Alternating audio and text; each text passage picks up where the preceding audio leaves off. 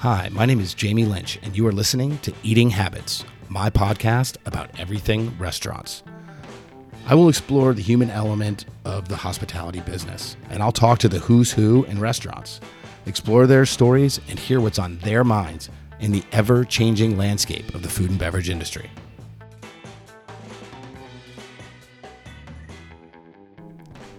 Hey there, listeners. Welcome back to another episode of the Eating Habits Podcast. And I'm your host, Jamie Lynch.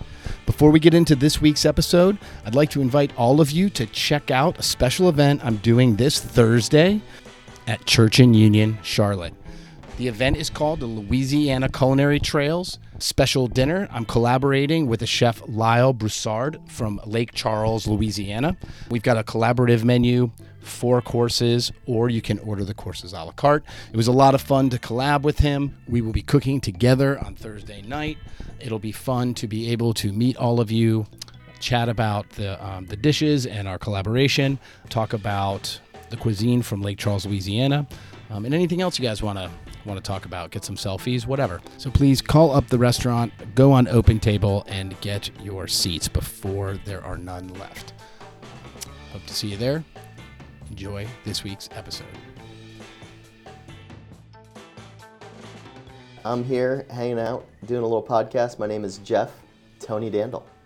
Um, and I, my name is Jamie Brown. Uh, we are a married couple here. We're in the restaurant business. It's good, but, good um, to tell people we're married. Yes, uh, we've been married for almost 17 years. And you didn't take the name. I didn't take the name. We just put that in our uh, staff handbook. That it was How- it was because because it's because it's like partners, you know, you know, you know, Jamie and Jeff, and then we're like, and and they're married. and they're married. yeah, they're not like And- partners Yes. yeah, yeah, or business partners, and, yeah, but they're actually Yeah. life Just partners. to clarify. Yeah. yes. So did you did you not take the name because you couldn't pronounce it? Mostly, I I'm, well, a couple things. I don't love the idea of all the paperwork that goes with it, so that was part of it for sure. I was just flat out. It's The lazy. admin related That's some paperwork I didn't feel justified in like doing for her either. Like Right. You're gonna take my name. Right, I got this, Yeah. honey. Yeah. Let me go ahead Yeah. and fill out the paperwork. Yeah, exactly. So, but also, I think like I've always been Jamie Brown, Uh-huh. and I feel like women now can do whatever they want. So I just thought, let's be a trailblazer and let's do something a little different. and You, keep you my can name. do whatever you want. You can. Can't you? You can do whatever you want, and yeah, it's just I think people are uh, allowed to do that it, throughout. You know, Europe. There's a lot. Many women don't take their husband's names, and I feel, see it more and more. And it's always. I feel like I look up to a lot of the women who um, haven't changed their name. I'm like, yeah, that's the kind of woman I want to be. You know, Nice. gotta stand on your own two feet. I like it. How's that? Not that it has to get Right? political. It's- Do you, do you get to, so does she stand on the two feet and you ride on the back? Is that like That's is she, is she carrying you, that's Jeff? Is that that's what's going that's on? how it, that's how it goes. If you see our, you know, company culture and stuff, it there's a lot of really strong women in very high places, and I pretty much just do whatever they tell me to do. I love that. And I'm really That's good at it. That's what I that's what I do. we have a lot of strong women in our group as well. It like I, they far outnumber the men in in our from, from like an executive level. Um, Yeah. and even uh, like our chefs, we have a lot of female chefs too that work for us. So that's that's great. It's Mm-hmm. it brings a different dynamic than how it was 15 years ago. a hundred percent. and Yeah. that that they can carry on with a, rest, a restaurant career or a career in hospitality and be able to have children or raise a family like that's something that's really unique too that has not They're always been all the case. way more capable than I am. so you know, it's it's it's just it's awesome. So what? So what do you do then? That's the Yeah, like if they're all if they're all I- carrying the weight, what? I- Jeff, what are I- you doing? I, I don't know. I usually just end up I get I get this like the stuff at the end that nobody wants to touch and you have to do a whole bunch of problem solving on. Mm-hmm.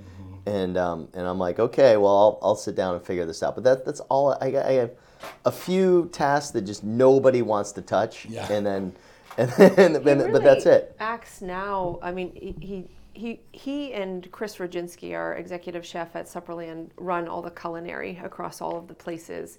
And then um, really Jeff's like very much our, our CFO. You know what I mean? So he Yeah. just makes sure, you know, taxes and finances are all in order and and.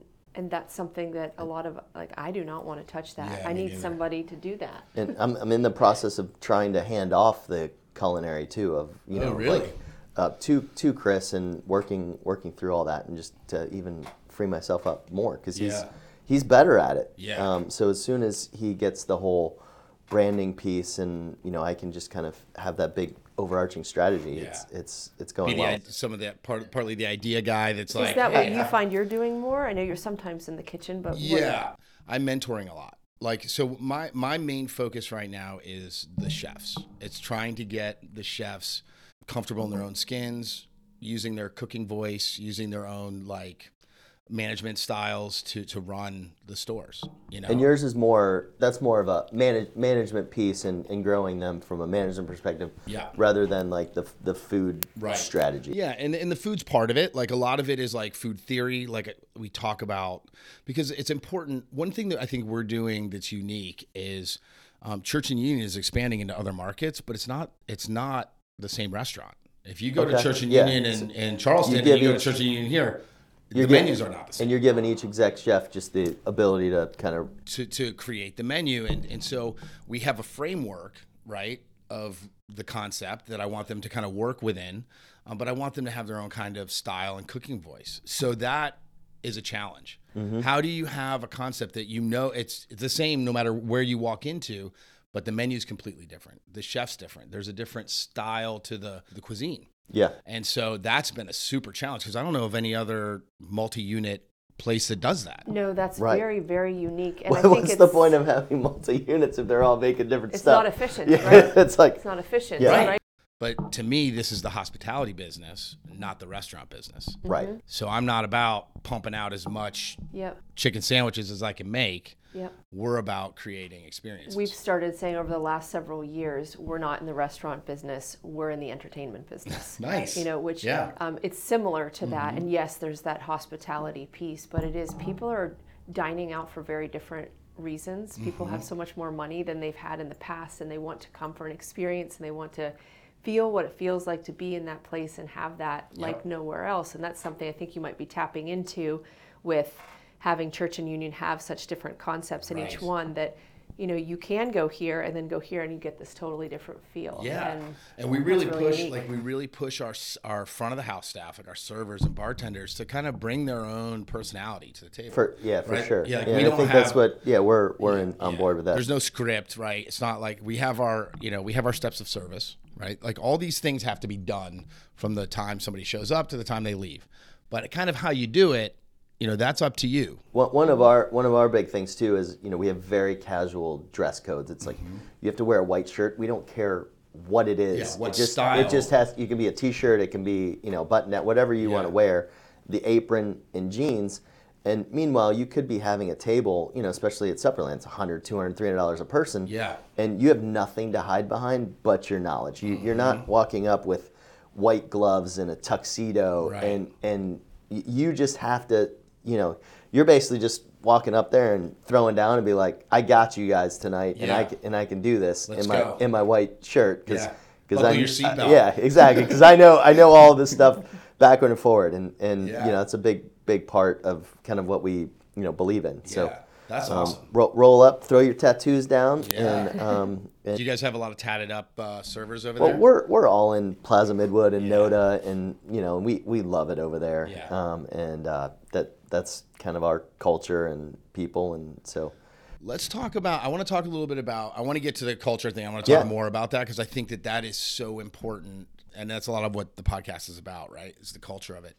Uh, but let's real quick for for the people that are listening. How did you guys get started in, in hospitality and restaurants? Because you guys are not, you know, you didn't come up Typical. you- yeah, you're not. The, you don't have the typical story of like you know. You know, grandma cooked for you, and then that like you had to become a Grandma chef. did cook for us, though. Right. You know Well, what I she mean? always did. Yes. Right. But Yeah, we have very unique food backgrounds where, like, as children, he grew up in a home where his mother didn't cook at all. It was all like she tried to. She tried, or it was let's, out let's of not call it Stouffer's. cooking. I'm not judging her. I get it. There's Yeah. a lot going on. Yeah. Um, and I grew up in a household where um, food was um, very unusual. I was raised on a macrobiotic diet um, because my father had gotten sick, and so he changed his diet, and all of us changed too. Um, so food was very different for us growing up, Mm-hmm. and it wasn't something that you don't want to eat the food that I grew up eating. Right, you know right, what I mean? yeah. So, so um, I will spare you all from that. Yeah. But um, but as time went, I think really our story is one about having a dream. Jeff has always loved hospitality. That was the industry that he was in when he was doing sponsorship for a NASCAR company here in town. Oh, cool. Um, I was always in the food business, oddly, but at Lance Snack Foods, very different. Uh, wow. So it was food, How but do you was. end up there from? I had gotten my MBA and I went and um, wanted to be in product management. Okay. So I went that route. And so it was, you know, packaging design and new product development, getting um, items from, you know, the test kitchen out to market. So Mm-hmm. very different. But he had this, he had this kind of crazy dream of opening a restaurant. That dream gets us all at, it- some, it- some level. It does, and I think coming at it, I, I have this huge passion for food, and and I think we've learned when someone's like, "Yeah, I cook at home," and you're like, "That's the worst reason to open a restaurant." But Yeah. I think you have to have that passion and like underlying. But I think the the hospitality is really what drove me into getting into this, even though I always like love cooking and I'm super into it, and that you know was a big driver of what we, we did and where we went and all, all those things. But having this wanting to curate experiences for people and give them um, a great night out and um, that whole that whole piece driving everything, I think is the key to you know getting into this business. Right. What, so, what about that curating the experience excites you guys? Like, why is that important to you?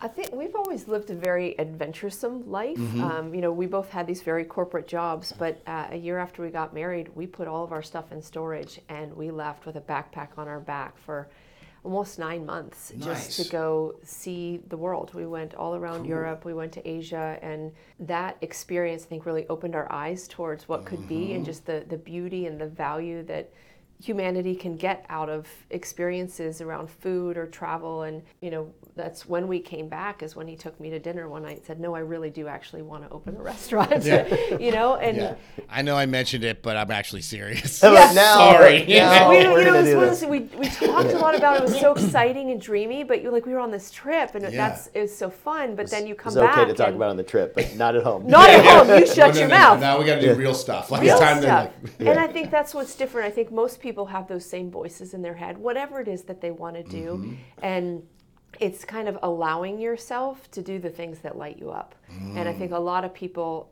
Um, cover that because they go become an attorney and they want to wear the business casual they want to have the perfect job and you know make people happy make themselves happy provide for their family but i think every one of us has this, that sense of adventure within us Yeah. if you can just tap into it and let it Yes. I, happen. I, I always Love- I love that. That's, that's such a great reason to do what you guys are doing. yeah. You know. No, and and now I, I think a, a huge driver, and I overuse the word with the staff, fun, Mm-hmm. over all the time because um, that's what I think we really care about. Is like when we're building Supperland, it's I want this place to be the most fun steakhouse in Southern Steakhouse, or you know however you want to describe it, but the most fun steakhouse in the country, Mm-hmm. and it's and that's why like. I wanted to have windows, and I, Yeah. you know, want it to have cool Right. music, and and have this vibe and yeah let's spend a whole bunch of money on a big fire grill and Yep. ha- you know have some cool atmosphere. And it makes it more fun for us if we're thinking about what the guest wants. Mm-hmm. you know, we know okay, they want this whole experience to be really, really fun, enjoyable. This is about them, you know, enter- being entertained and Mm-hmm. really like uh, experiencing something. And so then in the build out process, like we really try to make that be a part of it. We love building out restaurants. Yeah. It is so Yeah. much fun. It brings us so much joy in the process. And then you end up with this baby at the end that's Yeah. so beautiful. and then, you have to raise it for 20 years Yeah, I know. I've Right. got I've got one that's over ten years, and it's like, well, so do you. You guys Yeah. got. Yeah. Um, Well, we well, had the we had crepe cellar, yeah, which and was she thirteen. needed a little love, right? You got to Yeah. put a little refit you on it. You have to sometimes do that. Yeah, we're thinking about that for for Charlotte. Actually, we're thinking about doing a massive What are you thinking about doing? everything. Okay. I mean, I think my Patrick, my partner, said something about an open kitchen. I was like, "Are you out of your mind?" I was like, "Bro, bro, yeah, like, Like- open kitchen's a whole nother like that, you know." But I think I I don't know if we'll go down that route. We're, we're still kind of we're discussing what we need to do, but it just needs a, it needs a facelift. She's she's been, you know, working hard for for ten years, so you know the floors are beat. The and that that's that's where to that's where we yeah. were with crepe cellar you know we have this restaurant it's profitable 14 straight years yeah, and then you, and you're just like well we need to put money into it we Yeah. you know we own the space so it's, it's also a different dynamic of it's a much Mm-hmm. more long term thing that we're in Right. for you know a, a huge bit of time. So we're like, if we're gonna put money into it, let's you know just Let's go. blow, blow it up and do something Yeah. really cool. I haven't been in there since the refit. How? You'll Uh, like it. You come anytime. Text Okay. us and Yeah. come over. It, they've done such a great job. The team is just. I mean, the, the build out itself was uh, an incredible experience because we did a little bit as Crepe Cellar was closing, and then Mm-hmm. we closed for five weeks, and literally it was just this massive manic dash to get that thing open. Yeah. Um, we kept everybody on staff paid during that time, which Yep. was you can imagine just Yep. you, you know how fast everybody that can money lose their shirts. It fast, so fast. So Holy fast. smokes! We had hoped it would be three weeks. It was Yeah. five. The team is doing an awesome job. You know, it's all homemade Yeah. pastas, and we just launched a, a large scale um, to go menu too, so that you can order like take and bake lasagna or Yeah. pre-made homemade pastas and all that kind of stuff. Cool. So It, it still they're doing a has the job. coziness that you know Yeah. Mm-hmm. used to come in and sit at the end of the bar and still But it's still has that but now it's like yeah it's just brighter and Yeah, it's um, great it- and cocktails, just awesome front of fresh. house Yeah. staff. Like just it's a good team. Yeah. Yeah, it's like we did a minor. So the minor refit that we did at Church and Union, kind of when we were like we were changing the brand right from Yeah. Five Church to Church and Union, and we wanted to like refresh it and kind of add some new stuff for people. So we changed out like the furniture. I think it's the easy way, right? Like change all the bar stools, change things that people are just used. To, like they won't really notice, but it'll be enough that they're like, this is Yeah. something's different. We changed out some light fixtures and you know refreshed some of that, and then we did that giant mural. So we have like the the vestibule that separates the restroom area from the main dining room, and we basically had like all the artists that have done work for us in the past come and each do one of Aesop's fables Oh, on this mural, and it's so cool. oh that's Um, fun and they're all completely different. They're all totally different style. It's very just kind of like pop art, like crazy, um, which is nice because it kind of, you know, our our decor is very like kind of black and white, and we got the art of war, and it's very Yep. kind of like industrial artist kind of goes crazy type in there. So to have these like kind of pop art thing jump out at you, it, it kind of like shocks people into this new experience. oh you that's know? awesome Absolutely. Yeah, so I, I that's like it a lot. It's really fun. But now we're, you know, 10 years later, we're like, we gotta, we gotta like change some things. You know, the space, like, I think rearranging the space a little bit would be Yeah. cool. Like, Well, you've learned a lot over these years of like where where are the pinch points? Where do you think people would enjoy? There's time more Yep. casually versus you know sit down and and I don't know if you guys experienced this, but when we opened Five Church, we didn't have any money. Oh that's Oh. the Like, thing. like we had no money. We opened Yeah, Crepe we're- Cellar with just 11 tables. yeah. Yeah. That's because you couldn't started. afford the other six. Right, Right. right. Well, like, there we can only get 11. Let's get 11. yeah Like- right yeah How many can we afford? But Uh-huh. I mean, yeah, I mean, so like a lot of a lot of that design was out of just like lack of funding to do anything else, right? So we made it work, and I It never looked like that though. It never felt like that. no, in. No. yeah, they It did. They did an awesome Never job of putting it together. Yeah. Um, just yeah just to put that into perspective i think the grill that we have at supperland was maybe 10 or 15 thousand dollars less than the whole entire Build opening of Crepe Yeah. build out budget everything that we put into crepe cellar that's amazing. like yeah. it's, it's crazy But it was all we opened in 2009. Crepe Right. Cellar Yep. opened then, and um, it was the recession. Yep. Um, try asking people for money Yeah. for a restaurant. yeah. Well, we, we tried in 2012, Right. which was not, Not- far. not Yeah, like Yeah. we weren't quite Yeah. there yet either. No, yes, now it's a lot easier to, to get all of that worked up and get Yeah. money to go forward. But boy, that first part, it was like, Yeah. Well, and you also don't have a track record, uh-huh. right? Right. It's like we like no. like I've been trying. weren't I, chefs. Yeah, I had been trying to open a restaurant for since I moved to Charlotte in 2002. So I moved here right after 9/11. That was like my introduction to the market here. I was like, I gotta go. I was in New York. I was like, eh, yeah out of here.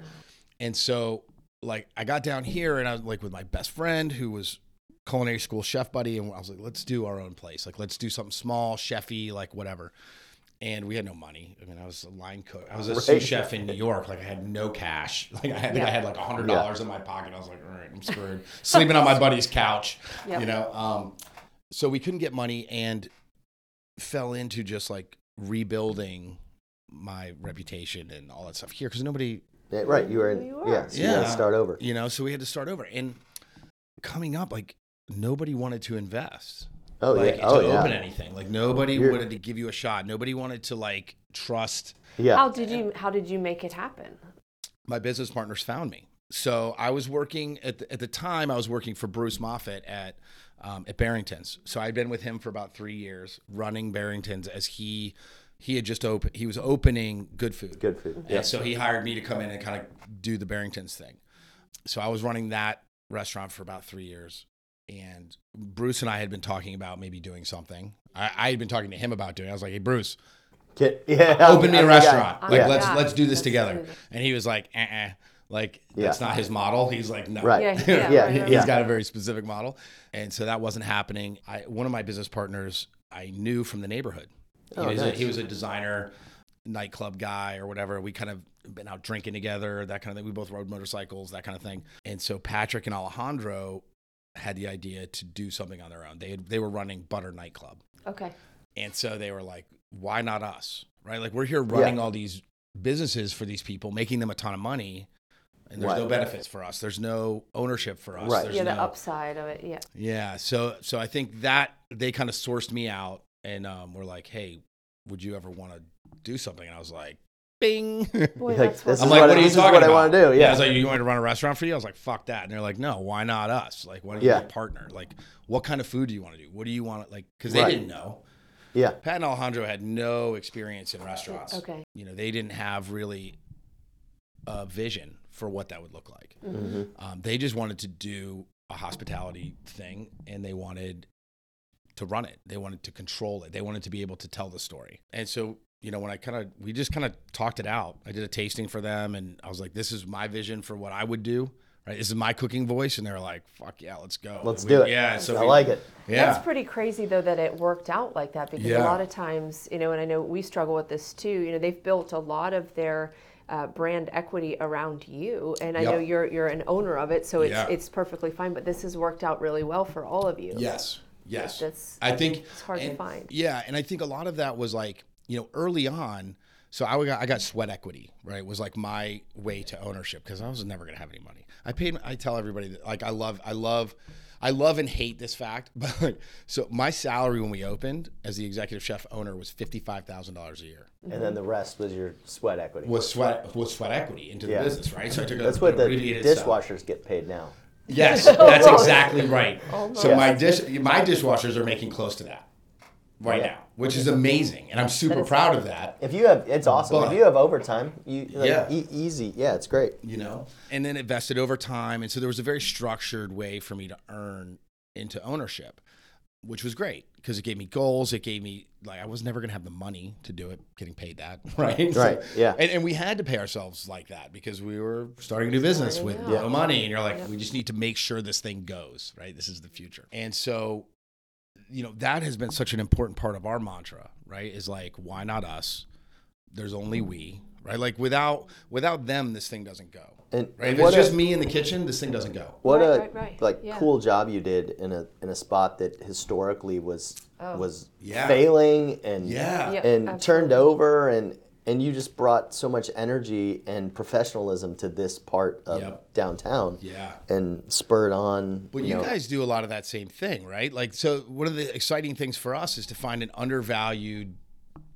piece of the market right? And and we like now we're we're able we have more money so we can do like some historical stuff too. We like historical buildings as i noticed Right. you Yeah, guys oh, do you too. did, Yeah, yeah. interesting. So like what is it about that I, I- I think probably the biggest thing is that you walk in the door that there's already character there. right There, you don't have to like pretend or put something up on the yeah wall. it's not a facade already there. Yeah. There's a story to lean into, and sense of place already driven into the Mm-hmm. restaurant. It, it, yeah, it's great. And I, I think besides the fun and the curating, Mm-hmm. the developing. One of the things I wanted to do was, you know, kind of be in like city development and like improve. We love Charlotte and just Mm-hmm. make it. This is our home and improve the, the city. And I, I think we're able to do that by starting restaurants in these neighborhoods and being a part of the neighborhood.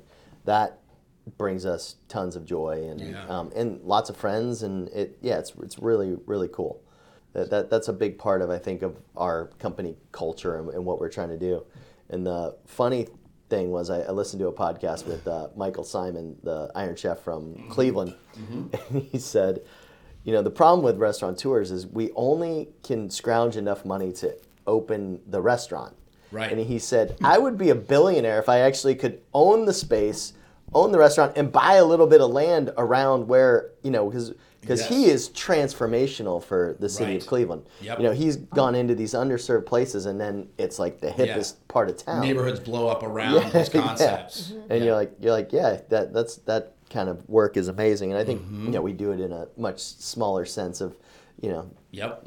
but um, it's pretty pretty cool to watch the Yeah. these neighborhoods and stuff grow. Watch Charlotte grow. Totally. I, I mean, I, I love that, and it's, I mean, it speaks to, I mean, it speaks to kind of the ethos of what restaurants are about, right? Like restaurants are to restore, right? To take care of people, to whatever, so to restore a neighborhood, restore a whatever, and bring bring life back to maybe a an area that you know needs it. I think it's super important. Do you guys start there? Where how do you start the process, right? Like where where does this like is it like, you know what? I need to I need to have a pasta shop. like I love me So- some pasta. You know, honestly, like we never start with the concept. Okay. We start with what what is the the building? Where is the place? So So you find the spot, like the spot yes, and speaks to then you. Mm-hmm. we figure out what to put in that spot. So. Um, with this new project that we're working on, which is in the, the former Bonterra building. oh, um, cool. Yeah. So Bonterra uh, had been operating there in Dilworth for 22 years. Yeah. They just closed up last year in December. John Duncan has moved the concept out to Phillips Place, and they just reopened a couple weeks ago. But um, we are going into that building. It's a 1915 church, super old for, for Charlotte. Yeah. You know, we've got a few 1800s churches around in Uptown, but that's a very old one there. And really, it we had no idea this was even going to possibly cross our radar. And there were some strange fortuitous events that happened, and eventually there it was in our lap, and we're like, we have to take we have to take this project. Yeah. We were not we were in the middle of hate when building that out happens. ever. I hate it when that happens. You're like, oh, This is amazing, Yeah. but yet you have It's yeah you best- have to do something Yeah. because it's it horrifying when it happens, but it's like such a blessing when you when you It- when it you take the risk and you're like, Yes, all right, we, we, had just opened, you know, Supperland had opened a year before, and then we just switched Crepe Cellar over to Ever Angelos. We're in the middle of that, and then bam, here's this gift. Yep. Here's another one. Okay, now what? You know, Yeah. so shuffling So a lot of what's- so My buddy sent me a picture the other day, and it was it was three years prior to Supperland opening, and he's like, "What are you doing?" I'm like, "Well, I'm sitting in this building trying to figure out what we're gonna do." Yeah. And it was me sitting on a, and he came. He was like, he was like, "I'm in the neighborhood. I'll go stop by." Yeah. And check it out. So he he comes in there, and I'm sitting in the middle of this demoed old church, just a complete disaster. There's just dust everywhere. And it's Yeah. Like terrible, and I have my folding chair just sitting, and I'm Yeah. just, and he's Trying like, he's like, "What are you doing?" I'm like, "I've just been sitting here for Yeah. about two It's hours." It's gonna come to me eventually. If I sit here long enough, Yeah, the Buddha did it. Yeah, like, It might take me ten years. yeah. Oh man, that's awesome. So why a steakhouse? Why Southern Steakhouse? What did? How so did that? I, I think a lot of a lot of the stuff that we do, you can kind of see our life journey together. Where um, you see in in Haberdish, where we were, I had a conversation with Jamie. I was like, you know, we've been here for 20 years. And she's like, no, no, we haven't. I was like, we started Davidson, you know, 20 years ago. We've been in this part of. that uh, might be a Jamie thing because I do the- the same thing. Yeah, okay, Of yeah. the- Corey's Time like- passes very She's like, we've been together for longer than I'm Yeah. like, really? Yeah. I feel like we just started and- dating. yeah, so we then set out to kind of really explore Charlotte cuisine. So we, you know, started, you know, going to Gastonia and Mount Airy and um, really figuring out, well, you know, what influence do we have from the Piedmont? What do we have from Appalachia? What do we have from the Low Country? Is and and how has the travel routes really affected, you know, what's been brought here? And so did all this research and we're like, okay, so we're, you know, we're going to do a, a southern place and ended up loving, you know, fried chicken and kind of basing it on that. But a lot of the backbone of, of all the stuff in there is like art just traveling around and being like, this is where we live now and have a house and children and this is our sense of place. And then even as recently as Ever Andalo, that was during the pandemic, we got uh, Italian citizenship for myself and for my kids. So, you know, now I have two passports and all this stuff. So, tracing back to my homeland and the town that my family's from, Cool. and kind of really um, integrating that in, investigating that harder, and then Yeah. and then you see a, re- a restaurant pops Yeah. up, and then I think, uh, yeah, I think, and then um, you know, I think Supperland was a lot of uh, me having a midlife crisis and um, wanting A grill. A, lot of yeah, a wanted a lot of people. Yeah, you probably get a motorcycle Yeah, or yeah. wha- He's not allowed to have a Well, Mine was a sailboat. Yeah. Just Yours bought a was a sailboat. sailboat. Okay. Yeah. yeah, That's and fine. yeah, Feels and and so, So he I, wanted a 14 foot grill. I got a, a 14 foot six figure grill. Yeah. and the you know it's it's You great. better grill some stuff. E- exactly. Right? We spend And that then- much money on a grill. You right. better start grilling some and stuff. uh, so it's an awesome midlife crisis because Yeah. it now it pays the bills Yeah. and um, the investors paid for it too. Yeah. So um, you know it's it was it's just a, a wonderful synergy there. so, I think so is that- that is that the the the focal point of the cuisine there at Supperland? Is it the the grill? We say Southern Steakhouse meets church potluck, and that's the whole idea of the grounding something in um, in its space Right. itself. Um, and I think one of the things that it can be to a detriment or can be very positive is that we don't have a restaurant background, which means we don't look at things the same way. And I think sometimes that can really help. Um, just like you might look at media totally differently than somebody else might, you know? right.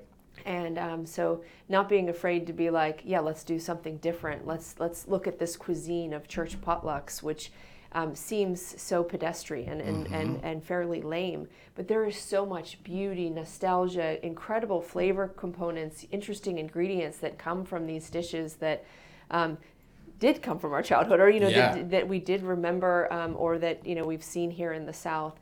Um, but supperland more than anything uh, is um, a reinvention of what a steakhouse is in our minds. Mm-hmm. You know, I think steakhouses have always been like this old boys club, or at least in our minds. You know, it's Yeah, yeah. dark. It's um, you know very classic menu and all that. And so, how can we take that and create it into a space that's welcoming to all, and that you can wear whatever you want to go there. You see women in gowns. You see people in t-shirts. Um, you know, reinventing the idea of hospitality in a steakhouse where there's gigantic windows and the walls are, are very unique. You've got dropped chandeliers and just creating an environment that is um, maybe flips the steakhouse idea on its head. Yeah. I think you're selling them. We might actually get them to come. Yeah, I'm actually gonna. Go, well, I was gonna hit you guys up. I was oh, actually. he just wanted a reservation. No, no, no. I was. Oh, well, I owe I owe This them a few. low. So. Well, I'll tell you. I, I was going to ask you guys because I, I do want to go. I, I might want to go tonight Okay. because you just Oh, sold, because you, this is- because you're really good at what you do. And you, I'm sold. sold. Yeah, I need to check this out. Um, no, because you know I actually did that. Um, I did an episode with Brian Baxter in Nashville. He's the chef at Catbird Seat, and so and I'd never eaten his food. We just got together. I met him at a chef thing. You Yeah. know, we did a chef event together, and I was like, I, re- I dig this guy. I like like I like his focus and like what he's about, but I don't know anything about him. So I interviewed him because I wanted to talk to him. I wanted to like pick his Right, brain and find out what see what he's about. Yeah, what Yeah, this guy's I like about. it. And um and we hit it off, and I really I was into his story and and like his his food kind of theory, and uh, I was like, man, I gotta I gotta eat your food. Like, because we did this event together, but we were working together. I didn't right. like and taste- even event food's not really. yeah, it's not. yeah, the you're same thing. collaborating. It's Yeah. not really your thing. Yeah. And so, so I went to Catbird Seat, man, and like my perspective after getting to talk to him, like I really got it, right? Like it was like profound, like and it You're was like, a taste. this is what you're trying to do. well, Yeah. I mean, I was my mind was like kind of frazzled. Like Yeah. his his food is very particular and and everything's you know specific but be, having the conversation and having it kind of fresh in my mind and then eating through the tasting menu i was like okay I get yeah i had like one of those i got it moments and it was Yeah. really cool so i was like oh and, and it helped me kind of do like an intro to the podcast because i was like okay this is this is what you guys should get from this right Yeah. because Right, because right, i just right. had this whole experience Yeah. Yeah. right and i can tell you kind of how it went for me and that was a lot of fun That's neat. Well, just text us. All right, I'll, I'll hit you up. So now you got another. You have another church spot. Church. It's so weird. now- We're both Yeah. How channeling many churches. churches I know. can, You're can channeling you churches, have? too. Now, now Yeah. we're gonna have to. You guys are one upping me. All right, fine. Well, I've got I've got an 1800s hotel as my next. I love it. Yeah, in Denver. That's pretty dope. That's pretty awesome. It's gonna be fun. You're gonna It's- do the restaurant concept. We're for doing the, the, hotel? restaurant Okay. concept. It's not a hotel anymore. It's now like a little office building. Okay. Um, but the the the corner spot that we got is on the ground floor, ground and basement, and it's it's uh, I can't remember what year, but it's like eighteen. What is it, like seventy maybe or something? It's so It's an old building. Yeah, it's like gold rush times. Yes, I was gonna it. say that's Super early cool. out Yeah. west. And so so you can. I'm much the way you guys are, where it's like, okay, we're in this spot now. Now, like my gears are starting to go. Like, okay, what's going on in Gold Rush era? You're gonna have Yeah. some bison on that menu. We're gonna have some bison, hundred percent. Like, there's no way. Hundred percent. I mean, my idea for the name of the restaurant was to call it Buffalo Nickel. Oh, cute. I was like, Yeah. let's call this place Buffalo Nickel, but we're actually gonna do it the Church Indian. Okay. Okay. There you go. Okay. But it's gonna be Church Indian. Yeah. But they can do their own Yeah. spin-off That thing. is- Yeah, I wanted to do. I actually wanted to do like an American tavern. You know, Yeah. like an old, like an old tavern, but like all super American, but done like chefed out. Yeah. No, no pretentious stuff. Just like That's kind of neat. really well done American. People would love that. Yeah, especially People out would there. I love think it'd be that. cool. Yeah.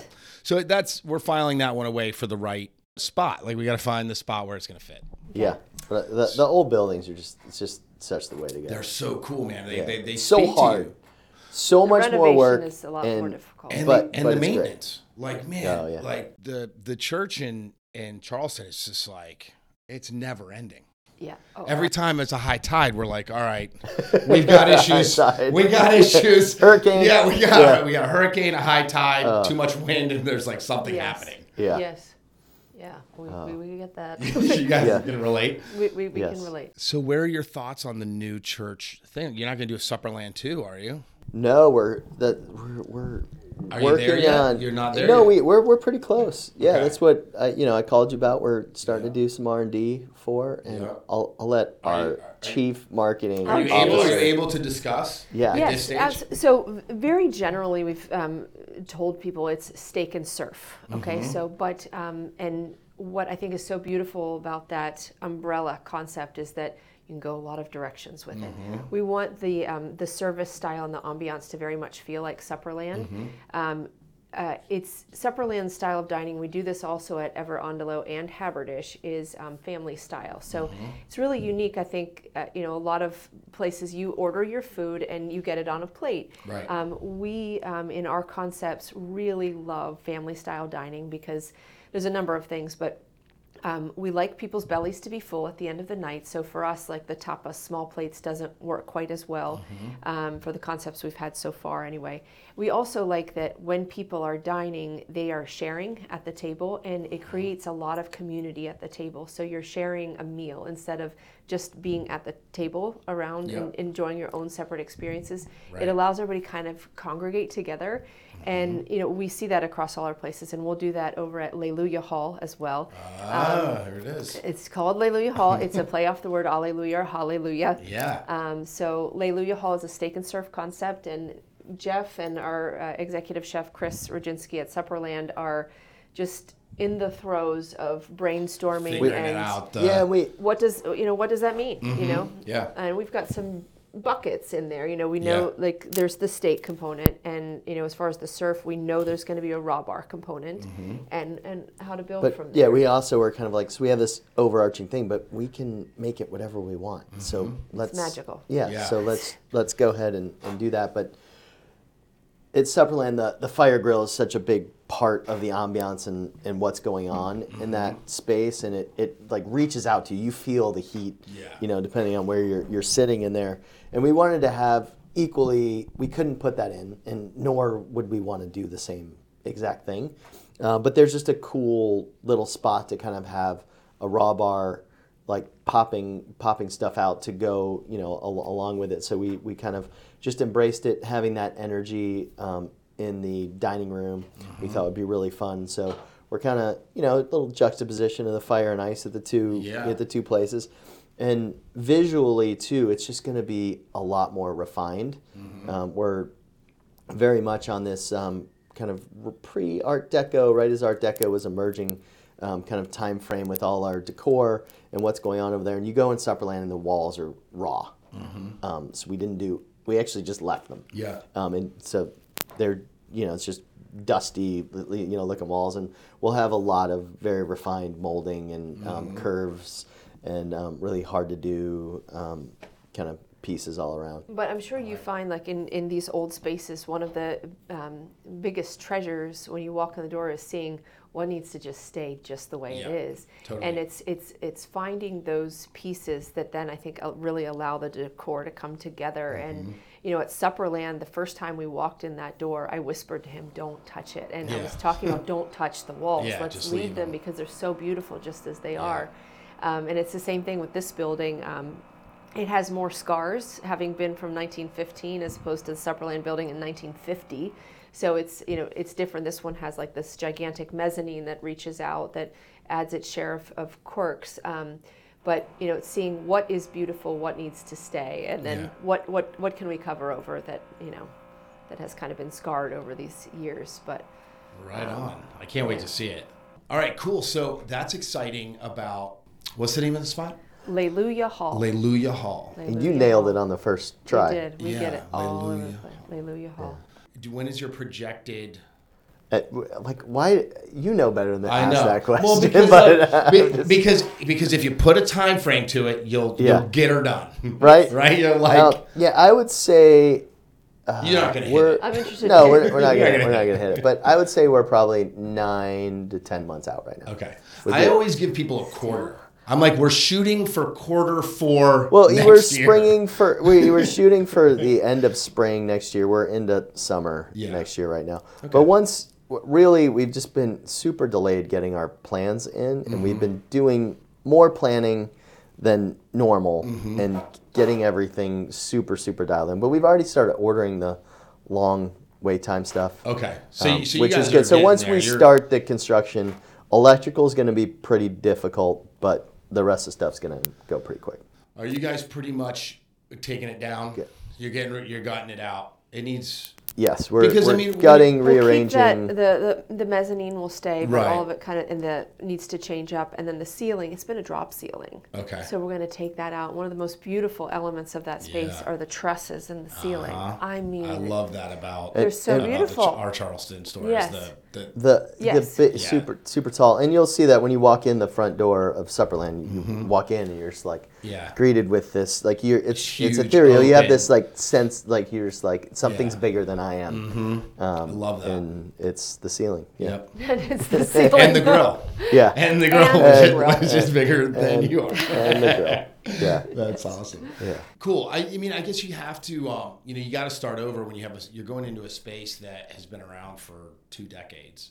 Yes. You know, and has been a staple wine and food, you know, Well- establishment in town. Like you got to kind of start over, right? We got we got a few things going on there. One, uh, restaurants have changed so much in the last twenty years. As as you go to redo your place, Yeah. you know, we realized doing just redoing Crepe Cellar in Ever Andalo is when we opened Crepe Cellar, craft beer wasn't even a thing yet, Mm-hmm. um, and we evolved by bringing the taps from growlers, you know, Yep. over there and letting craft beer kind of be there. But when we opened it, it, it was you would sell some Amstel and some Guinness and Yeah. whatever, and you were and you and some Stella and you were cool. Um, and then craft cocktails, you know, Mm-hmm. weren't weren't even a thing. We had bartenders that you know in training didn't know the difference between seltzer water and uh, tonic water, Yeah. and you know you're doing all that training, and now Right. It's like, oh, you want me to centrifuge the? Yeah, no problem. Yeah, And- and- and- they have like all these like Well, this gear behind the Yeah, bar. Exactly. Like, what does that do? Is Yeah. that a time machine that you're working on there? exactly. They got their molecular Yeah, kit. yeah. Um, so yeah, so we're dealing with that, and then you, you deal with look at how Charlotte's changed, and, and even what how it's changing in the next year or two over there. We're Mm-hmm. gonna have um, you know 30, 40 story buildings across the street Wow. Um, with you know hundreds and hundreds of tenants, and so it's it's going to be crazy. So we're really trying to move the entrance kind of facing more South Boulevard, get it away from the the side entrance of the parking lot, Yep. and kind of um, re reconnect with the south end. Yeah, give over it there. a, a, face to the street kind of thing. Yeah, because I think we looked at that space as it's in the heart of Dilworth. Yeah. And, and really, it's a, one block off of South Boulevard and one block off of South East Boulevard. Yeah. You know, so it's Yeah, it's, you- it's right in the mix of everything, but it just never had that feel. And we still want it to be a, a neighborhood place, but um, just kind of bringing some more of that energy of the South End over there, I think will will help. Yes, it will be wild. In, in, in two years' time, Caddy Corner from us is a 30 story building. wow, You know. that's fun. It's crazy. Yeah, Yeah. Yeah, it's I think it's fun. I think some people are very afraid of the the challenges that come, but we're in a, a gorgeous growing city. Yeah. Like we wouldn't have it any other way, would we? Right. No, I mean, I mean, the thing is, like, you have to embrace change, right? Like, Charlotte's not going to stay a small town forever. Like, it's a Yeah. city, and it needs to be, you Mm-hmm. know, because Right. Yeah. like we, we we need business, we need people, we need like in order for for everything to grow and be healthy, like you need to have that influx of new ideas, new people, new, you know, How, how is it the with the juxtaposition of, of your two places? So you get you got Yep. Charleston, which is a super small city, Mm-hmm. but has this crazy amount of tourists, and um, and then you have Mm-hmm. here, which is uh, you know ten times bigger as a city or five times whatever it Yeah. is as a city, but then five. but then we have no tourists. Yep. Like very very slim. Yeah. In it in in that juxtaposition because we I was talking to you know her twin sister about this Mm-hmm. of they can't get restaurant reservations in, In Charleston. Charleston. as a local it's it's very Right. difficult just to you know walk and go out to dinner yeah. um It, it, it's tough. Uh, well, to answer her question about the reservations, Yeah. make your reservations at five o'clock.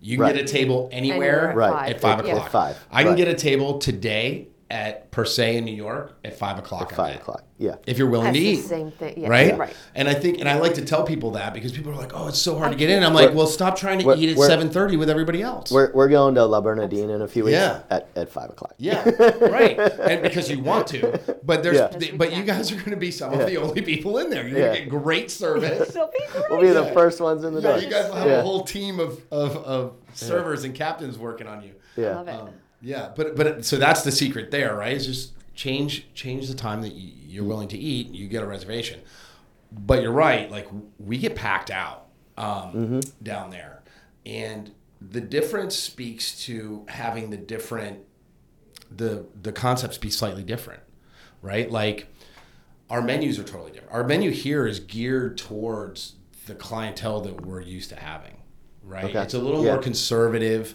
environment here. Yeah. Even though our restaurant is not. I mean, we've got three, we got three steaks on our menu. Mm-hmm.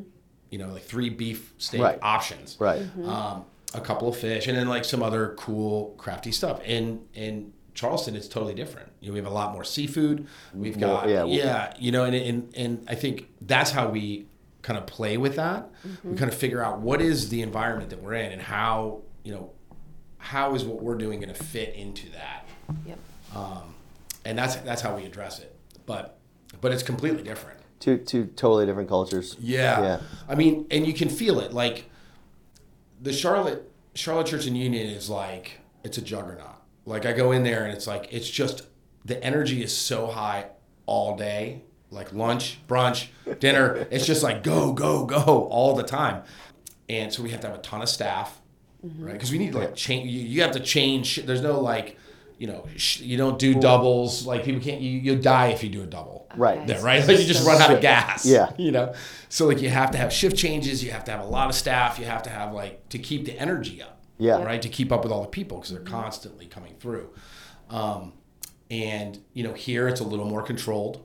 You know, we have some open tables for walk-ins. We have, you Right. know, it's Oh. a yeah, so it's a little bit of a slower environment. So you know, you just kind of roll with it. Yep. Right. Right. Right. Yeah. Like Some- the the question. the question What the is question it? that was going to change everything. What no, no, was no. We've we've enjoyed going down to Tempest. Um, We went down Yes. a while back, but he just went down there, um, and it's uh, you know especially as we work to open a you know a new Mm-hmm. place that's steak and surf, just really trying to get into the seafood thing. And what you guys have done down there is just it's awesome. It's such Yeah, a great thank little you. spot, and I'm super proud of it. We're, we, I love that concept because it was one of those organic things, right? Like me and my partners were like, the, the space the space was becoming available next to Church and Union, okay, and we love the market. You know, a lot of business owners down there are like, oh, the market's like you know tourist, it's like whatever. I'm like, but that's the history of Charleston is there. yeah yeah, Like all these people are moving up to King Street or out to these like neighborhoods, and that's all fine and, and great. But like everything that Charleston, why it exists, happened at that corner, Right. right? Like Yeah, the corner like where we're at. It's where it was all going That's down. where, yeah. Yeah. like Yeah. for, for all of colonial United States was happening around that area. And and those are my first memories of Charleston, being a northerner. Yeah. Coming down here and going to Charleston, like, you know, walking with the tennis team and coaches like, so this is the this is the market, and you're like, Yeah. Really? Yeah. And you're yeah, and it's just like hits you in the face. And you're Right. like, yeah, this is you know Yeah, what- cobblestone s streets, like everything. Like you can almost see, you can see the history there, right? So I love being down there. Yeah. Um, like when we first opened Tempest, there was a little bit of a shift. Like a lot of places were closing on the market, like restaurants, and moving and just closing down. Other places were opening up on King Street or whatever. But our pro- our thought process there is that it's all going to come back, right? Like mm-hmm. it's like a trend. Like everybody's like, Right. oh, this is the cool spot. Like let's open bars. Well, over here." especially when you open two cool restaurants down like right next door to you. Right, So of yeah. course it's going to come back. and that was part of our plan is like do Yeah. we want to do we want to invest in this corner or do we want to open another restaurant three or four blocks from here in another neighborhood Yeah. of course we want to invest in our neighborhood like let's put another cool spot here to bring the people Yep. you know people are like aren't you going to cannibalize your own business i'm like no That's exactly what people would say to us about NoDa. Right. We have four places in NoDa. Yeah. And people are always like, like what? within Another one? What are 100 you yards of each other almost Right. right, like they're all They're Almost all right all there, next on to the each same other, right? block. Yeah. they're on the same block. But it's that same approach. You know, Danny Myers took that same Mm-hmm. approach up in New York too. It's you, you go in and then you go all in and you go all Yeah. in and all It's of a a critical sudden mass. there's exactly there's and people there There are people there, and then it's it's it's safer for employees. It's a, a better fit when somebody comes out to dinner. They have options when they come, and people want to come back, and they start Mm-hmm. Yep. thinking of it as an area to go to. Yep. Um, that we think 100 smart percent were what down with that, and and so the way the way we came up with it, we're like, okay, cool. So we're all in on this this building because we also love the church, you know. So Mm-hmm. we're in.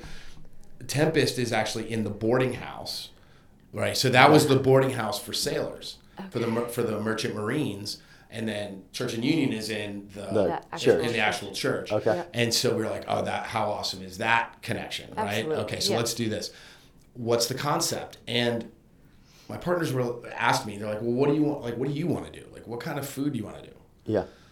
And being in Charleston, you know, I'm like, well, we have to do seafood, right? Right. Like, like there's a there's a market here that I don't I didn't feel was being tapped into. Um, you know, you go to you go to raw bars and there's oysters from Washington.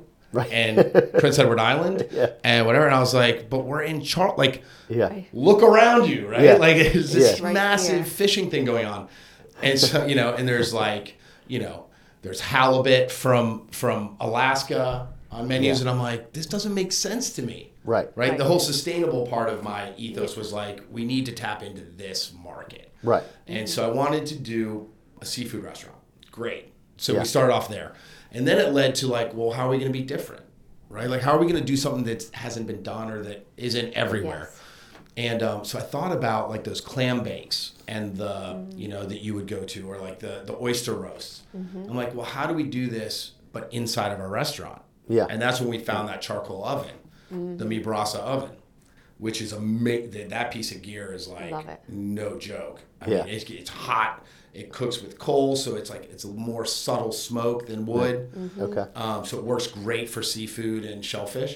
And I was like, so we'll do we'll do like a like a clam bake in our restaurant, you know, using all stuff locally, and that's kind of how we jumped off from there. So um, I love I love that place. That's- so much fun. Yeah, it is so much fun. And I, I wanted to ask you too about um, like you've always been really into the sourcing and the Mm-hmm. farming of of uh, products. Is that something that's still very much part of what you mm-hmm. do? And Yeah. and and I'm also curious about like if the relationships between farmers and restaurants are changing, or if you see anything there that that Yeah. feels different. Yeah, I mean it's a little different. So it's, it's a little it's a little different now. I'm still super into it. You know, I think I try to I try to teach that to my chefs. So that's a lot of what I'm doing now is like that connection to your community through the food and the agriculture is so important for the health of everything, right? That's sustainability, right? Taking care of the farmers who are growing the food helps to, you know, strengthen the community. Those people need, you know, and not only that, the food is better. Fresh food For sure. taste better because it's healthier. Mm-hmm. And I think there's something there. And I haven't I've talked about this before and I'm not I'm convinced that healthy food that's nutritious tastes better. There's a connection between the I like this. This the- feels good. Yeah, It's good for me. and, and your brain like reacts differently Like, to no, food your that brain nourishes knows, it, yeah. right? Because when I started like really diving into the whole, you know, chef, farm to table, all that sustainability, um, and started eating that way and like sourcing that way, my approach to food changed. I think my health changed. You know, everything started to kind of change. So I'm super all in on it. I mean, we opened a farm, for God's sake. Yeah. You know what I mean? Like I started So, farming. uh, so Yes. are you still still doing the farm? No, so we sold the Okay. farm. We sold the farm um, in December of I think it was 2020. So at, as as a result of the pandemic, we closed all the restaurants. My restaurants were the main purchaser of our of our products. Okay. So we were growing for the restaurants. We would drive down to Charleston once a week and drop off just like crates of stuff. Yeah. And the great thing about that How many that acres did you have? we had six acres, but we were growing on about a half acre of it, vegetables. And then we had about another acre with chickens and Okay. like a laying flock and stuff. Yeah.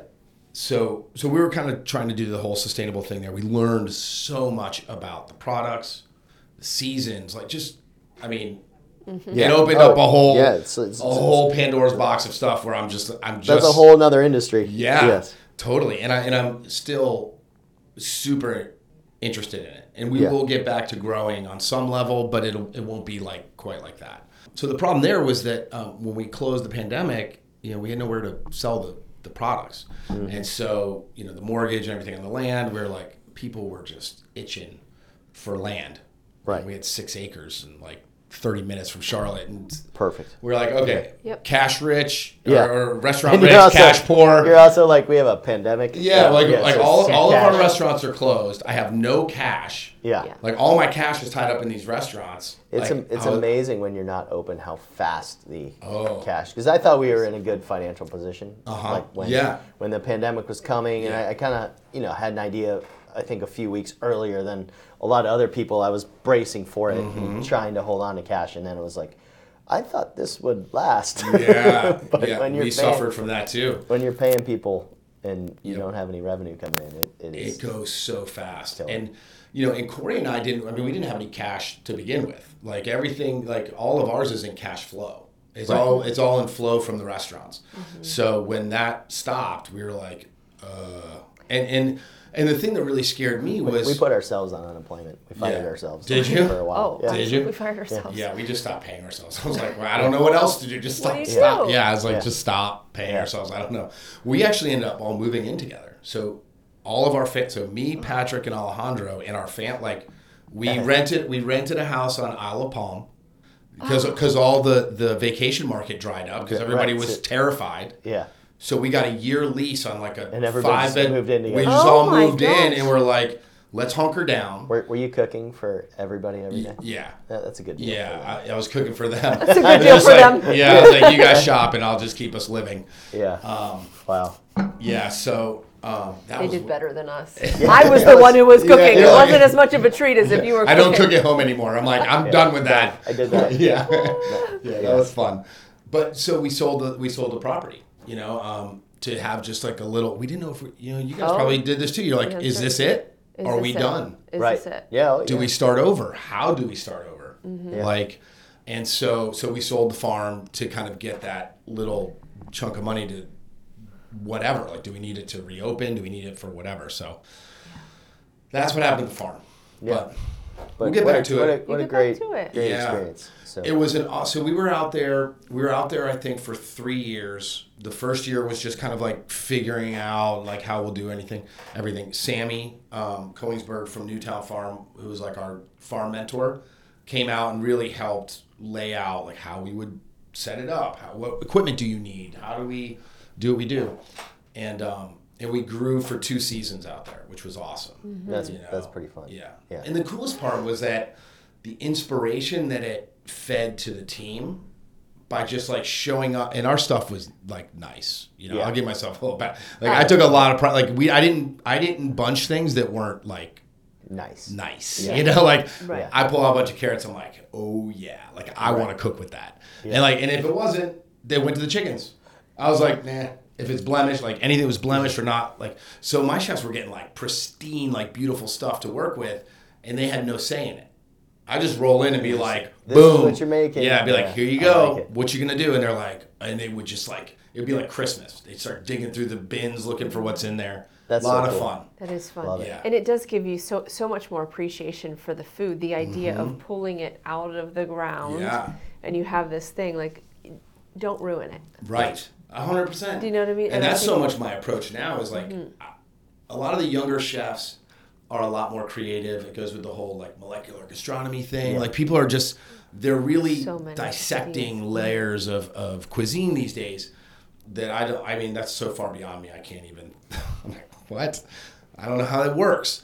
So my cooking has taken a shift more towards simplicity, which is really hard. Like it's hard to make things amazing With when you're not hiding So, behind so this is the stuff, right? This is my it whole. goes to your whole your whole thing about your service. Well, this is, and this is the whole thing now with our kitchen team that I've kind of been preaching on, is we, we've gotten to the point that we have a lot of really good cooks and they Mm-hmm. can cook you a great meal, but um, and everybody can you know salt things correctly and and do those things, but I'm just done with the putting hot sauce and bacon and all these like big flavors and stuff Right. instead of delicately building the flavors layer by layer Yep. and, and building this stuff up and having finesse and keeping things simple. And that's what, you know, Ever Andalo, there's so many dishes over there. It's, you know, pure Italian, there's two, three ingredients. And that's it Mm-hmm. Yep. in the dish. And so, that. yeah, it's, it's great. And it's actually really, really hard. Yes, You it's hard to cook that way. it, it's really hard. It's really hard to. It's it's not that hard if, if you came over to the house and I'm just cooking for you. Mm-hmm. Right. Yeah, And we're ha- we're having a meal and together. and we have a meal together, and yeah, the pasta water's salted perfectly, and it, you know you don't have to worry about it. But yeah, when you're do it consistently when you're for- three hours in in uh, of a full dining room, and you have, and you're just dumping water in your pasta thing and dumping, pa- and you're trying to keep up, it it it gets it gets really hard. yeah. Do you guys have a Um, pasta cooker over there? Yeah, and they keep breaking. It's re- Really? really frustrating. But, yeah, that's, that's a tough one. um, we- You're we like had- our main our main piece of equipment. We're just We dying. So last last week we had reservations for the family. at five Yeah. to, to go over to Ever Andalo, and we were gonna we were gonna eat dinner. And at noon, the the pasta cooker we had broken, and we next date it. Yeah. And it was supposed to be there, and then we got notice that it wasn't. Was, like, it. held up It- somewhere. It, like- it wasn't wasn't gonna make it. yeah, fill up the so- pots. Like, yeah, here so we I was go. like, yeah, so we got induction, you know, set up, and they're they're you know making do, and Yeah. I was like, I'm like Jamie, we can't come in, like we can't Yeah. start their night off with the five of us, No you know, way, eating. yeah. And I know my kids would just be like, pasta please, pasta please. So skipped out on that, and then the next night, so then so we're like, okay, we'll go, we'll we'll leave them be for the weekend. So Yeah. we're like, we'll go to Supperland at five. Three o'clock, they started the fire too fast in the uh, wood fire grill, and the Ansul system goes off. Oh, and, no. and with the wood, it's it's a lot better than the foam. Okay. It's just water and um, Okay. oh, stuff in that particular Ansul. it's in that just, one. It's okay, just it's water separate and what they call surfactant, which is really soap. Uh-huh. So it's water and soap Yep. shooting down, but nobody knew how to turn it off. So we have just water, and then we have a kitchen downstairs. So we have all this water going, you know, down like the- just Funny. like like It- it's- down. it's kind of and- funny now, but- And um, so I go over there, and you know, of course, ev- everybody wants to close, and, I Yeah. and I'm like going through the list of well, like what do we need to open, and and um, we ended up, you know, fighting through. The wood guy was still in the neighborhood, so we were able to take all the wood that got wet that was underneath the grill Yeah, out, out. and he traded it out with his truck. Oh, nice. And then he went and picked up another load to, you know, Yeah, fill, fill up the rest up. of the people. But Wow. um, yes, we were able to like kind of kind of fight through. But I was like, well, we can't eat here tonight. Yeah, You know, like so we it's can't do that. That's so bad. People are like, do you eat at your restaurants a lot? I was like, we try. Yeah, we try to. It just depends on what's going on. Yeah, yeah. We we, we eat in our restaurants a lot, and I think a lot of that is about it's about um, auditing and just making sure that like we're doing what we're supposed to do, and you know we can give feedback, we can give whatever. We try to be. I mean, we try to be easy. Like I get it. Yeah. You know what I mean? Oh, Like, yeah, yeah, yeah. I'm not there to like bust people's chops and like. Yep. And I try know. not to do it during the shift either. Yeah, It's yeah. more. And, Early, and all, yeah. all the chefs know they're like at, the end of the night they'll be like how was your dinner or the next morning they'll be like hey you guys you got your notes from dinner last night yeah, yeah, and we, we always send like a we have like an audit thing, like just like a format that we do where we just kind of like grade everything, mm-hmm. you know, and it's just like, hey, this is what this is what we mm-hmm. think. And then you know if there's like clear notes like, hey, our seasoning's way off. We need to like we need to fix this. This is not correct. Yeah. Or whatever. We can we can address it without you know. I'm not trying to get people all anxietied out and like. No, I think what's that's probably one of the best things any one of us can do who are trying to lead a restaurant group is to is to step back and not be a micromanager and be there all the time because then Mm-hmm. People have this feeling of walking on eggshells and nobody can perform a service well feeling Right. nervous. Right. So allowing um, you know our front of house staff and managers to run that place and and the kitchen too run Mm-hmm. that place the best that they can. You know we have to audit as you're saying, Mm-hmm. being there, checking in on it, but um, you have to let that go and you have to trust that they're doing it and yes, Yeah. give them feedback, but allowing them to shine and to to grow, then you can move on to other things like opening up a restaurant out in Colorado. Mm-hmm. Yeah, it's gonna Yeah. be fun. Yes, it will be. It's gonna be fun. A lot of so- meats. And, and was there something about a pizza place? you Yeah, too? pizza is my jam right now. So we're doing Ophelia's. Is, Okay. Yes, that's- Ophelia's is going to open in, in Nashville sometime early next year. Okay. Okay. Maybe So maybe. What's Q1. the date? Could you give Yeah, me the exact I'm gonna date? say I'm gonna say I'm gonna say late Q1 Okay. okay. ish, The right? Q1 I love when you do like Q, like nobody knows what that is. yeah, so first quarter sometimes. Um, Yeah. So we're, we're in construction right now, which is good. Um, the process of getting things passed was very slow and difficult, but we're ready to go. It is going to be. It's kind of like a. It's a pizza bar, is what we're calling it. love So it's like a craft cocktail bar with like Neapolitan Delicious style pizza. pizza. And so all all in on the Neapolitan. Yeah, I think my dough is is that style, but Yeah. I think I'm gonna do a Roman style pizza feature every day. Okay. So we'll do like one like the sheet pan thick mm-hmm. Yeah. focaccia style Fun. pizza, and we'll we'll have like it because I kind of like that a little bit. Yeah. Right, Yeah. right, Some right. people hate it. They're like, oh, it's too much bread, and I'm like, yeah, but to me, that's what the pizza is. Yeah. it's not about the topping. Especially it's when about there's, the there's, crust. there's some oil underneath yeah, it. and it's yeah, like herby and like, yeah. oh man. So I'm, I think I'm gonna do that. I don't know. We're we're we're flushing it out. Okay, um, and what, you got your ovens picked out, and So we're our ovens got picked for us because we're in a high rise Uh. and we cannot have a hood. Okay. okay, There's but no you can do hood. direct vent. We have a and- direct vent electric pizza oven. Okay, Um, I think it's called it's called Pizza Pro. I think, okay, um, but it's a it's a thin deck deck style oven with a built-in uh, so we, scrubber. we, we we have a huge pizza oven at, at Supperland as Uh-huh. Okay. well, but we don't cook pizza in it. Yeah. We just use it, Use it to- as, a, as a deck. 'cause we, we had no no electricity, no gas up in the upstairs pretty Mm-hmm. kitchen. It's all just wood up there. So, Gotcha. um, cool. but Yeah, so that's the oven we're going to use by default because we just can't do Yeah. anything else. But from what I'm reading and seeing about them, is they work very efficiently. Like they work good. Yeah. You know, we won't get the we won't get smokiness or any of that kind of live fire thing going on with it, which is fine. yeah, I don't think we need to. Yeah. You know. Yeah. Yeah. Um, and you know, it's funny.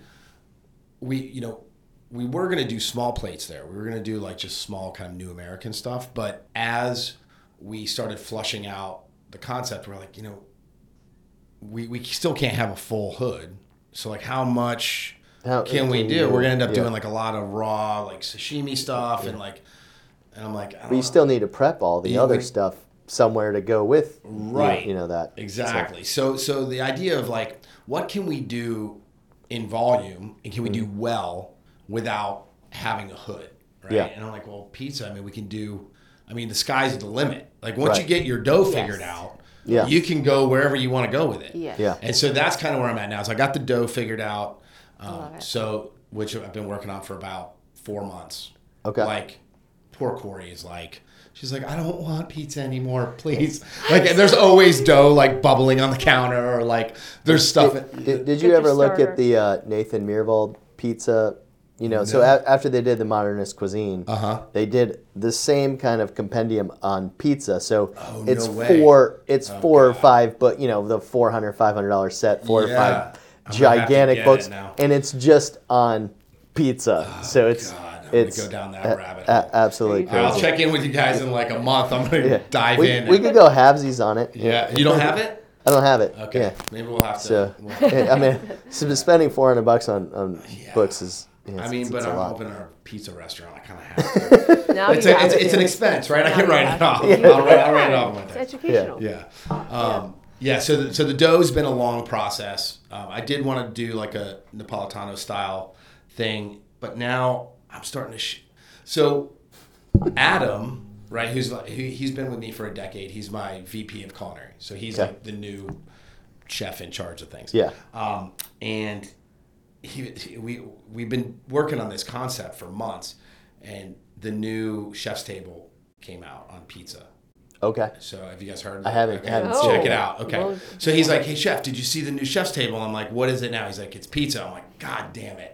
oh no. So I so I dive in right and like Yeah. I consume that stuff. Yeah. Right. Like I'm just like, oh, I can't stop watching. Yeah, it. now we know what we're doing tonight. Yeah, Yeah, yeah. yeah. So there you guys are set. There's only I think eight episodes, so that's not too Oh. bad. That's, only like four great, though. hours or That's something. It'll take us two weeks. Yeah. It's That's great. great. Yeah. Yeah.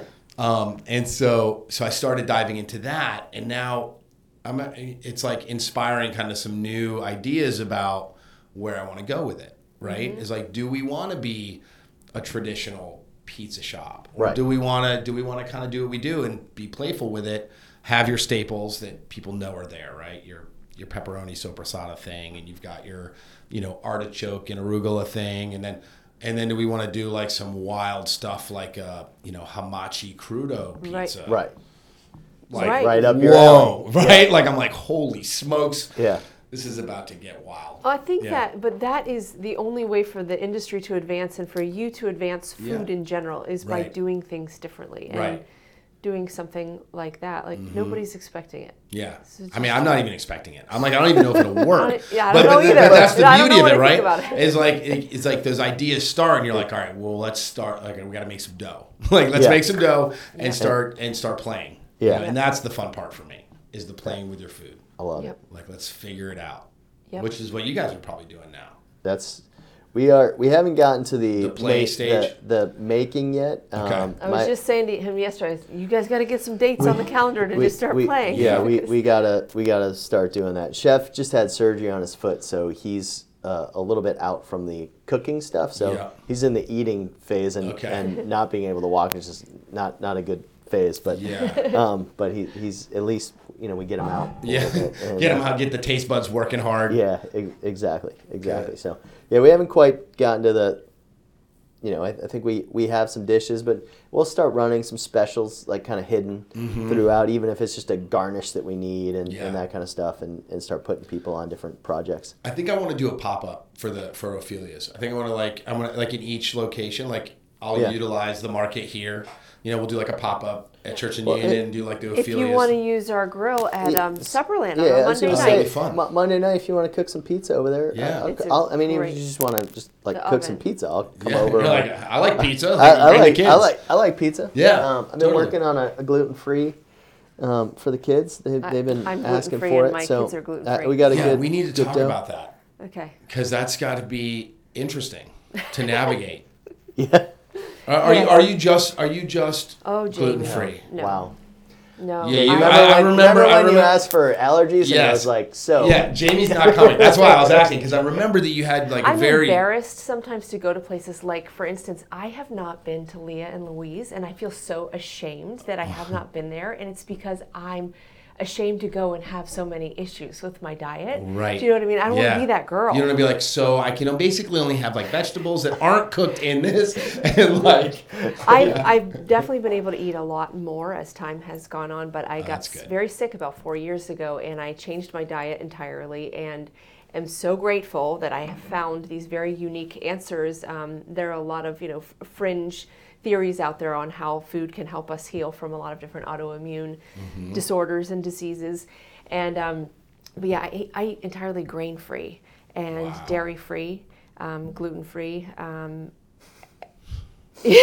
She still manages And I though. don't eat sometimes sugar. when I, you see her plates that she makes for herself Yeah. at lunch I or mean, they're dinner, gorgeous. I like, eat better than anybody. I swear like, to this you, anybody in this amazing country, stuff. I will, like, I will give the award to me Yeah. because I am meticulous about my food and Yeah. I, um, I make everything homemade. I cook so much um, at home, but it's it's all vegetables and meat or vegetables and seafood. Yep. And um, so I get to eat a lot because it's all vegetables. But Yeah. I love it for me, for my body. It Yeah. has worked tremendously well. Um, it goes with that theory of of Grain Brain or Breadhead. If you read, Mm-hmm. those are two books that talk about it, just what grains are doing to our brains themselves physically. And not everybody. It doesn't impact everybody, but it impacts a lot of people.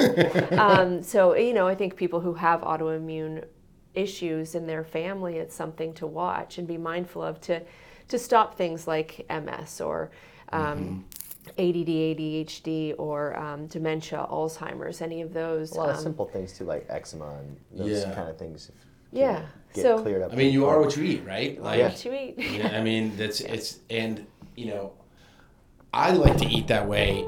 Um, anyways, like I'm a protein, I'm a protein and vegetable guy. Like that's always been my like that's why we partly why I was so into doing the farm.